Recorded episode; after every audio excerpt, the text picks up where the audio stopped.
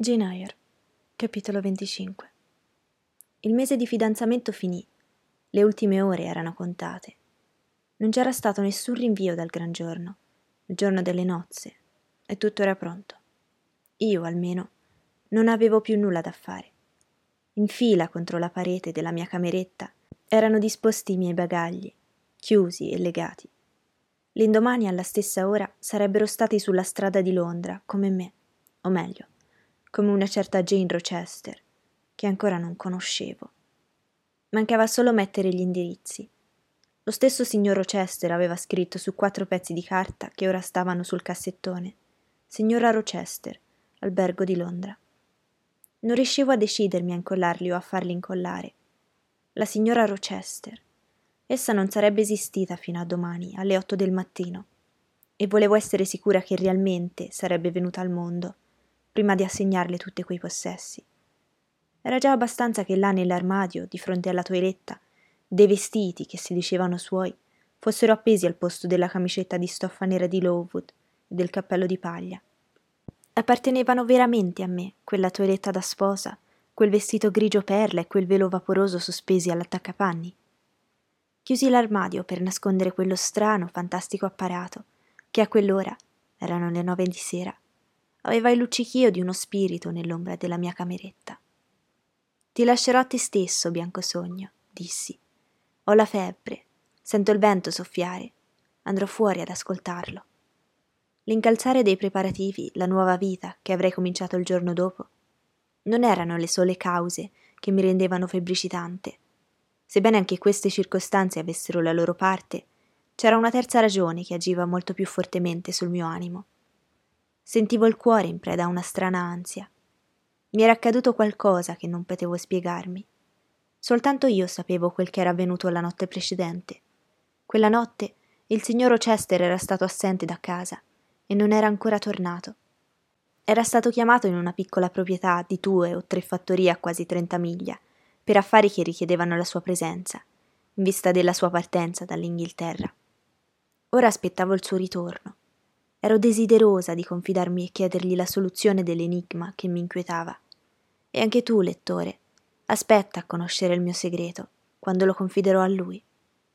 Mi rifugiai nel frutteto, battuto dal vento che aveva soffiato violento per tutta la giornata dal sud, senza portare una goccia di pioggia. Invece di diminuire col cadere della notte, sembrava che avesse aumentata la sua violenza. Con tanta veemenza sospingeva le chiome degli alberi, che questi rimanevano costantemente piegati verso il nord e ammassava da quella parte nuvole su nuvole. Non si scorgeva pezzetto di azzurro in quella notte di luglio. Sentivo un certo piacere a lasciarmi portare dal vento, al cui impeto sibilante nello spazio aprivo l'angoscia del mio animo. Discesi lungo il viale di Lauri e mi fermai dinanzi all'ippocastano. Questo si innalzava nero e ferito. Il tronco, spaccato nel centro, pareva uno spettro le due parti ancora vicine erano tenute insieme dalla solida base e dalle robuste radici. Benché fosse distrutta la sua vitalità, benché la linfa non potesse più scorrere e il fogliame da ogni lato fosse morto, e benché le tempeste del prossimo inverno l'avrebbero certamente abbattuto tutto, o in parte, si poteva ancora chiamarlo un albero. Avete ragione di attaccarvi l'una all'altra, dissi, come se quei mostruosi tronconi fossero esseri vivi e mi potessero sentire. Straziati, cicatrizzati e bruciati come siete, c'è ancora in voi un alito di vita fornitovi dalle oneste e fedeli radici. Non avete più foglie verdi, non vedrete più gli uccelli fare il nido e cantare i loro idilli sul vostro ramo. Per voi il tempo della gioia e dell'amore è passato, ma nel vostro declino non siete completamente soli. Avete un compagno. Mentre guardavo, la nula fece una momentanea apparizione nel cielo dietro l'albero. Il suo disco era rosso sangue. Mi gettò uno sguardo selvaggio e pauroso e poi scomparve di nuovo in un fitto strato di nuvole. Per un momento il vento si placò intorno a Thornfield, ma lontano, sul bosco e sulle acque, gemette selvaggio e lugubre. Che tristezza! E corsi di nuovo via. Attraverso il frutteto colsi qua e là mele sparse sull'erba divisi le mature dalle acerbe e le portai in casa nella dispensa. Mi recai in biblioteca per assicurarmi che il fuoco fosse acceso, perché sebbene d'estate Sapevo che in una sera malinconica come quella, il signor Rochester rientrando a casa amava trovare l'allegria della fiamma. Sì, il fuoco, acceso già da un poco, ardeva bene. Accostai la sua poltrona al camino e vi trascinai vicino al tavolo. Abbassai la tenda e feci portare le candele. Terminati questi preparativi, la mia inquietudine aumentò. Non potevo star seduta e neppure rimanere in casa. L'orologio della stanza e il vecchio pendolo suonarono simultaneamente le dieci. Si fa tardi. Correrò al cancello. La luna rischiara di tanto in tanto, posso vedere un ben pezzo di strada. Ormai sarà per arrivare e andandogli incontro risparmierò qualche minuto di attesa. Il vento fischiava in mezzo ai grandi alberi che circondavano il cancello ma la strada, fin dove si poteva scorgerla, si allungava tranquilla e solitaria. Salvo le ombre delle nuvole che la oscuravano di tanto in tanto allo scomparire della luna, essa appariva come un nastro lungo e pallido. Una lacrima puerile oscurò i miei occhi, una lacrima di delusione e di impazienza. L'asciugai vergognosa. Esitavo. La luna si nascose completamente dietro una fitta cortina di nuvole il buio s'infittì. Sollevatosi il vento, cominciò a piovere. Vorrei che arrivasse. Vorrei che arrivasse, mi dicevo, presa da cattivi presentimenti. Aspettavo il suo ritorno prima dell'ora del tè. Ormai era notte. Gli è accaduto qualcosa. Mi tornò alla mente l'evento dell'ultima notte. Quale presagio di una sventura. Le mie speranze, temevo, erano troppo belle per diventare realtà ed ero stata tanto felice negli ultimi tempi che ormai la mia fortuna aveva forse toccato il culmine e stava declinando. Non mi è possibile ritornare a casa, rimanere accanto al fuoco mentre egli è fuori col cattivo tempo.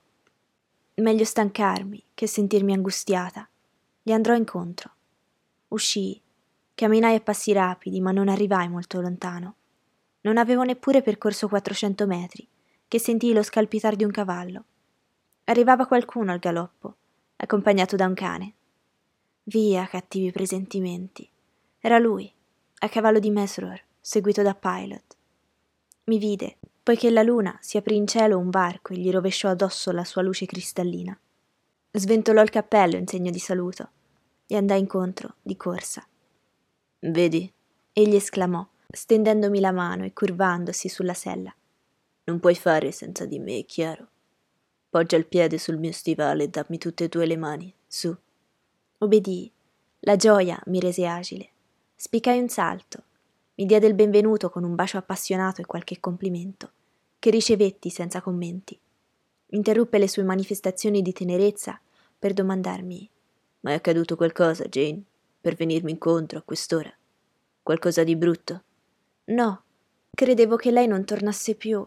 Non resistevo a rimanere in casa ad aspettarla, specialmente con questa pioggia e questo vento. Sì, c'è pioggia e vento. E tu sei bagnata come una sirena. Avvolgiti col mio mantello. Mi pare che tu abbia la febbre. Hai le guance e le mani che bruciano. Dimmi, che cos'hai? Oramai nulla. Non sono più né spaventata né infelice. Allora lo sei stata? Sì, ma gliene parlerò più tardi. Probabilmente lei riderà delle mie angustie. Ne riderò volentieri quando sarà passato domani. Fino allora non oso. La mia vittoria non è sicura. In quest'ultimo mese mi scivolavi fra le mani come un'anguilla ed eri spinosa come una rosa canina. Non potevo toccarti con un dito senza pungermi, e ora mi sembra di aver accolto fra le braccia un agnello sperduto. Hai abbandonato l'ovile per venire in cerca del tuo pastore, Jane. La desideravo, ma non me ne meni vanto. Eccoci arrivati a Thornfield. Ora mi lasci scendere. Mi depositò a terra e mentre John prendeva il cavallo, egli mi seguì nel vestibolo. Mi disse di fare in fretta a cambiarmi e di ritornare da lui in biblioteca. Mi fermò un momento in fondo alle scale per estorcermi la promessa che non sarei rimasta a lungo assente. Cinque minuti dopo lo raggiunsi.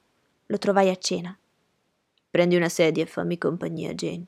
Dio voglia che sia il penultimo pasto che farai a Thornfield per qualche tempo. Sedetti accanto a lui ma gli dissi che non potevo mangiare. È per la prospettiva del prossimo viaggio, Jane. È il pensiero di andare a Londra a toglierti l'appetito. Non vedo l'avvenire chiaro questa sera. Non so che pensieri ho nella testa. Tutto mi sembra irreale. Eccetto a me. Io sono abbastanza reale, toccami. Lei, signore, è un fantasma, un puro sogno. Egli tese la mano e me la mise vicino agli occhi, ridendo. Era una mano forte e muscolosa, all'estremità di un braccio lungo e vigoroso. È un sogno questa? Sì, anche toccandola è un sogno, dissi. Ha finito di cenare? Sì, Jane. Suonai il campanello e ordinai di portar via il vassoio. Rimasti soli, ravvivai il fuoco e poi sedetti su una seggiolina accanto alle sue ginocchia. È quasi mezzanotte, dissi. Sì, ricordi, Jane, che promettesti di vegliare con me la notte prima del mio matrimonio? Sì, e mantengo la promessa per un'ora o due al minimo. Non ho nessuna voglia di andare a letto. Tutti i tuoi preparativi sono terminati? Tutto, signore. E anche i miei rispose. Ho sistemato ogni cosa. Lasceremo Thornfield domani, mezz'ora dopo essere ritornati dalla chiesa. Benissimo. Con quale sorriso straordinario pronunci quel benissimo. E come sono colorite le tue guance, che strana lucentezza hai negli occhi. Ti senti bene? Credo di sì. Credi? Dimmi che cosa ti senti. Non posso, signore. Non posso dirlo a parole. Vorrei che l'ora presente non avesse mai fine. Chissà che cosa il fato porterà domani. Questa è melanconia, Jane. Sei eccitata o affaticata? E lei, signore, si sente calmo e felice? Calmo no, ma felice fino nel profondo del cuore. Il suo viso ardente e infiammato traspirava la sua contentezza. Abbi fiducia in me, Jane, disse. Confidami la tua pena e ti sentirai sollevata. Che cosa temi? Che non mi dimostrerò un buon marito? Questo è l'ultimo dei miei pensieri. Ti senti preoccupata per la tua nuova vita? No. Mi metti in imbarazzo, il tuo sguardo pieno di tristezza mi preoccupa e mi addolora. Desidero una spiegazione. Se è così, stia ad ascoltare. Non era assente la notte scorsa. Sì, capisco, hai fatto allusione a qualche cosa accaduta in mia assenza. Niente di grave, probabilmente, ma che ti ha turbata. Ti ha detto qualcosa la signora Fairfax? Hai sentito delle chiacchiere dai domestici? Il tuo sensibile amor proprio è stato ferito? No.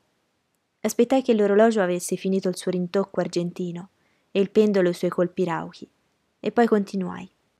Tutto ieri fui molto affaccendata e felice nel trambusto dei preparativi.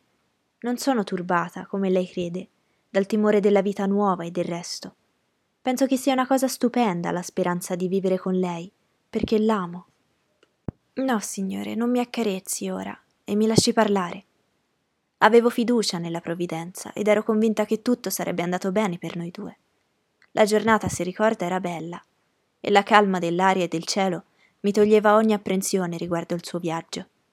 Passeggiai un poco dopo il tè pensando a lei e sotto l'effetto dell'immaginazione quasi la sentivo presente. Pensavo alla vita che mi aspetta, alla sua vita un'esistenza più vasta e movimentata della mia, paragonabile alle profondità del mare vicino ai ruscelli che vi si gettano. Mi chiedevo perché i moralisti chiamano questo mondo un tremendo deserto. Per me era un roseto fiorito. Al tramonto l'aria divenne fredda e il cielo si rannuvolò. Rientrai. Sofì mi chiamò di sopra a vedere il mio vestito da sposa, che era appena arrivato. Sul fondo della scatola trovai il suo regalo, il velo, che con stravaganza principesca ha fatto venire da Londra, deciso dal momento che avevo rifiutato i gioielli, a farmi accettare un oggetto prezioso. Sorrisi spiegandolo e pensai a qualcosa di pungente da dirle sui suoi gusti aristocratici e ai suoi sforzi per mascherare la sua sposa plebea sotto le spoglie di una figlia di pari. Pensavo che le avrei portato giù il mio quadrato di tulle e chiesto se non andava bene per coprire il capo di una donna che non poteva portare a suo marito né dote, né bellezza, né relazioni. E mi sembrava di sentire le sue risposte ribelli e lo sdegnoso rifiuto di aumentare la sua ricchezza o elevare la sua nobiltà con lo sposare una borsa o un titolo. Come leggi bene in me, piccola strega, interruppe il signor Rochester. Ma che cosa trovasti nel velo oltre i ricami? Del veleno o un pugnale per aver l'aria così melanconica? No, no, signore. Oltre la delicatezza e la ricchezza del tessuto, non trovai che l'orgoglio dei Fairfax Rochester. E questo non mi spaventò, perché mi sono abituata alla vista di quel demonio. Diventando buio, si era alzato il vento. Ieri sera soffiava come ora, violento, ma con un suono lamentoso e lugubre, pieno di mistero. Sentii il desiderio che lei fosse a casa. Entrai in questa stanza e la vista della poltrona vuota e del fuoco spento mi diede un brivido. Poco dopo andai a letto, ma non potei prender sonno per l'agitazione. La tempesta, che ancora in furia, pareva soffocare un gemito sordo. Se venissi dalla casa o da fuori non potevo dire, ma esso ricorreva a ogni pausa, esitante doloroso. Finalmente scoprì che doveva essere un cane che ululava, lontano. Fui contenta quando finì. Nel sonno continuai a sognare la notte oscura e tempestosa. Sentivo il desiderio di essere con lei e avevo la strana impressione che una barriera ci dividesse. Durante tutto il primo sonno percorrevo una strada sconosciuta e serpeggiante, camminando nelle tenebre sotto la sferza della pioggia. Portavo un bambino, troppo debole e piccolo per camminare, che tremava sulle mie braccia intirizzite e gemeva pietosamente. Gli sembrava che lei fosse sulla strada molto più avanti di me e che facessi ogni sforzo per raggiungerla e che la chiamassi e la pregassi di accostarsi, ma non potevo muovermi e la voce mi moriva in gola mentre lei si allontanava sempre di più. E sono questi sogni che ti tormentano, Jane, anche quando mi sei vicina. Dimentica queste pene immaginarie e pensa soltanto alla felicità reale. Mi hai detto che mi ami, Jane. Questo non lo dimenticherò, non puoi negarlo. Quelle parole non furono pronunciate fiocamente, ma chiare e dolci, con un tono troppo solenne forse, ma armonioso come musica. Mi ami, Jane? Ripetilo. Sì, signore, con tutto il cuore. Ebbene, disse, dopo alcuni momenti di silenzio. È strano. Le tue parole mi hanno fatto un effetto penoso. Perché? Forse perché il loro fuoco religioso, per il tuo sguardo pieno di fede e di devozione? Mi pare di aver vicino un qualche essere soprannaturale. Riprendi il tuo sguardo malizioso, Jane, e offrimi uno dei tuoi sorrisi timidi e provocanti. Dimmi che mi odi e tormentami e pungimi. Fa tutto fuorché commuovermi. Preferisco le tue punture alla tua tristezza. La tormenterò a suo piacere, quando avrò finito il racconto, ma stia a sentire fino alla fine. Pensavo che mi avessi detto tutto e che la tua melanconia dipendesse dal sogno. Scossi la testa. C'è ancora. Non voglio credere che sia qualcosa di importante. Ti avverto in anticipo che tendo all'incredulità. Continua. La sua aria inquieta e l'impazienza preoccupata delle sue maniere mi sorpresero. Proseguii. Feci un altro sogno, signore. Sognai che Thornfield era diventata una rovina, rifugio di pipistrelli e di gufi. Della maestosa facciata non rimaneva che un semplice muro altissimo e fragile. Vagavo nella notte nel recinto coperto di erbe. Urtai contro il camino di marmo, poi contro un pezzo di cornicione Avvolta in uno scialle portavo ancora il bambino sconosciuto, ma non potevo posarlo in nessun posto, nonostante avessi le braccia rotte e il suo peso mi impedisse d'andare avanti. Sentii il galoppo di un cavallo lontano sulla strada. Ero sicura che fosse lei, che partiva per un paese lontano per un'assenza di molti anni. Mi arrampicai sul fragile muro con fretta anelante, desiderosa di lanciarle uno sguardo dall'alto. Le pietre ruzzolarono sotto i miei piedi, i rami d'edera cadevano alla mia stretta e il bambino per il terrore mi si avvinghiava al collo e quasi mi strangolava. Raggiunsi finalmente la sommità. La vidi in forma di una macchia chiara sulla strada, in via di dileguarsi. La bufera soffiava tanto forte che non potevo star dritta. Sedetti su una stretta sponda e calmai il bambino spaventato che avevo in grembo. Lei girava alla svolta della strada. Mi tesi in avanti per darle un ultimo sguardo. Il muro crollò. Il bambino mi cadde dalle ginocchia, perdetti l'equilibrio, caddi e mi svegliai. Ora Jane è finito? L'introduzione. Il racconto deve ancora incominciare. Svegliandomi una luce mi ferì gli occhi. Pensai che fosse l'alba. No, era soltanto la luce di una candela. Forse Sofì era entrata in camera. C'era una candela sul tavolo della toeletta e lo sportello del guardaroba dove prima di andare a letto avevo appeso l'abito da sposa, era spalancato. Sentii un tramestio da quella parte. Chiesi Sophie, che cosa sta facendo? Nessuno rispose, ma una figura emerse dal guardaroba. Prese la candela, la sollevò e osservò i vestiti appesi alla stampella. Sophie! Sophie! gridai di nuovo. Ancora nessuno rispose. Mi posi a sedere sul letto e mi sporsi in avanti.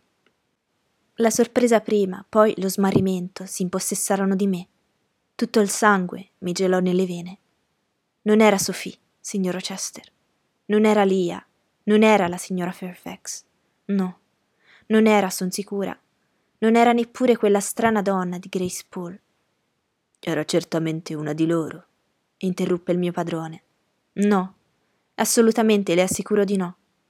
I miei occhi prima di allora non avevano mai incontrato l'ombra che mi stava dinanzi. La sua statura, la sua fisionomia mi erano nuovi. Descrivila, Jane. Mi pareva che fosse una donna alta e robusta, con capelli neri e folti, sciolti sulle spalle. Non potrei dire come fosse vestita, se portasse addosso un abito o un lenzuolo. Hai visto il suo volto? In un primo momento no, ma dopo essa prese in mano il velo, lo alzò, lo contemplò a lungo, poi se lo pose sul capo e si girò verso lo specchio.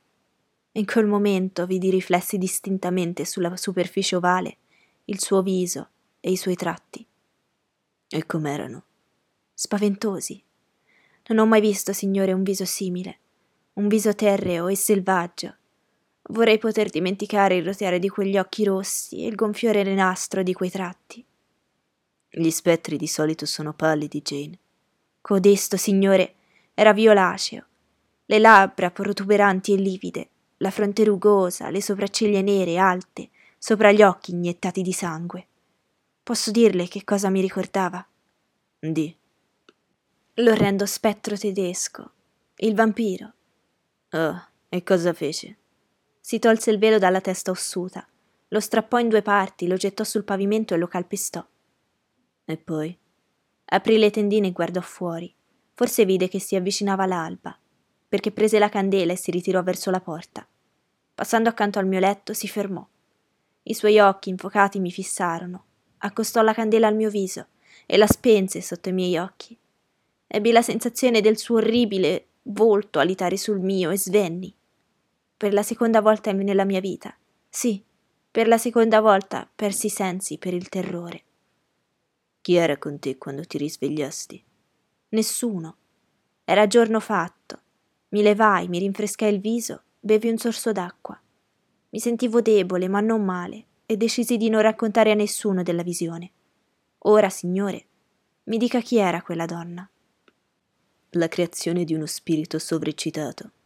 Devo prendermi cura di te, mio tesoro. Non hai nervi fatti per le forti scosse. Stia certo che i sensi non mi hanno ingannato. Quell'essere era vero, e il fatto è realmente accaduto. E i tuoi sogni precedenti erano veri anche quelli. Thornfield è una rovina e io son diviso da te da ostacoli insuperabili.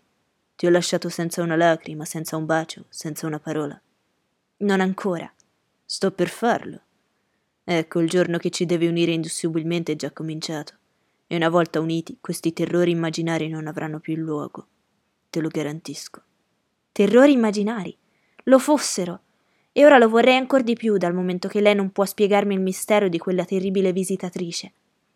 Se non posso spiegarlo, Jane deve essere per forza non vera. Signore, così mi dissi alzandomi questa mattina e girai gli occhi intorno per prender coraggio della presenza dei cari oggetti familiari, alla piena luce del giorno. Ma ecco sul tappeto, a smentir la mia ipotesi, il velo strappato in due pezzi da cima a fondo. Il signor Rochester trasalì, mi cinse vivamente con le sue braccia. Sia ringraziato Dio, esclamò che lo spirito malvagio che si è avvicinato a te la notte scorsa si sia attaccato solo al velo. Oh, penso a quel che poteva succedere. Tirò un breve sospiro e mi tenne abbracciata così stretta che potevo appena respirare. Dopo alcuni minuti di silenzio, continuò con un tono sollevato. Ora, Jane, ti spiegherò tutto. Quello che hai visto era metà sogno e metà realtà. Non c'è dubbio che sia entrata una donna nella tua camera e questa donna era, deve essere Grace Poole. Dici tu stessa che è una creatura strana. Hai ragione di chiedere chi è per me, chi è per Mason. Nel tuo stato fra la veglia e il sonno hai potuto osservare le sue azioni, ma lo stato di eccitazione di delirio ti ha fatto intravedere la forma di un demonio che non è la sua. I lunghi capelli sciolti, il viso gonfio e nerastro, l'altezza esagerata sono frutto dell'immaginazione, creazione di un incubo. Il velo strappato per dispetto è reale, ed è proprio affar suo. Mi chiederai perché tengo in casa questa donna. Te lo dirò un anno e un giorno dopo il nostro matrimonio, non ora. Ti basta, Jane? Accetti questa spiegazione del mistero? Dopo aver riflettuto, mi parve che fosse la sola verosimile. Non ero soddisfatta, ma per fargli piacere mi sforzai di sembrarlo. Così gli feci in risposta un sorriso in segno di soddisfazione, e siccome era passata l'una, mi disposi a lasciarlo. Sophie dorme nella stanza dei bambini con Adele? chiese mentre accendevo la candela. Sì, signore. Nel lettino di Adele c'è abbastanza posto per te. Dormi con lei questa notte. L'incidente che mi hai raccontato ti ha scosso i nervi e preferisco che tu non dorma sola. Promettimi d'andare nella camera dei bambini. Sono contenta di obbedire, signore. E chiudi bene la porta dal di dentro. Sveglia Sophie quando sarai di sopra, col pretesto di ricordarle di svegliarti domani mattina presto, perché devi essere vestita e aver fatto colazione prima delle otto. E ora, Jane, caccia i pensieri neri. Senti che il vento quasi non fischia più e la pioggia ha cessato di battere contro i vetri. Guarda com'è bella la notte. Era vero, e il cielo per metà era limpido e sereno. Le nuvole ammassate dal vento dell'ovest si dirigevano verso l'est, in lunghe colonne argentate. La luna brillava tranquilla. Bene, disse il signor Rochester, fissandomi interrogativamente negli occhi. Come sta ora la mia Jane? La notte è serena e anch'io lo sono. Non sognerai questa notte sogni di separazione e di dolore, ma di felicità e di amore. Questa predizione si avverò solo per metà. Non sognai di dolori, ma neppure di gioie. Non dormii affatto. Con la piccola Del fra le braccia, vegliai sul suo sonno infantile, così tranquillo e innocente, e aspettai che facesse giorno. I miei sensi erano desti e vibranti, e non appena sorse il sole mi alzai. La piccola Del mi abbracciò quando la lasciai e io la baciai prima di staccare le sue braccine dal mio collo. Mi sentivo stranamente commossa e mi allontanai per paura che i miei singhiozzi disturbassero il suo riposo. Essa era il simbolo della mia vita passata, il mio futuro ignoto, sconosciuto, temuto ma adorato, era rappresentato da colui per il quale mi dovevo vestire da sposa.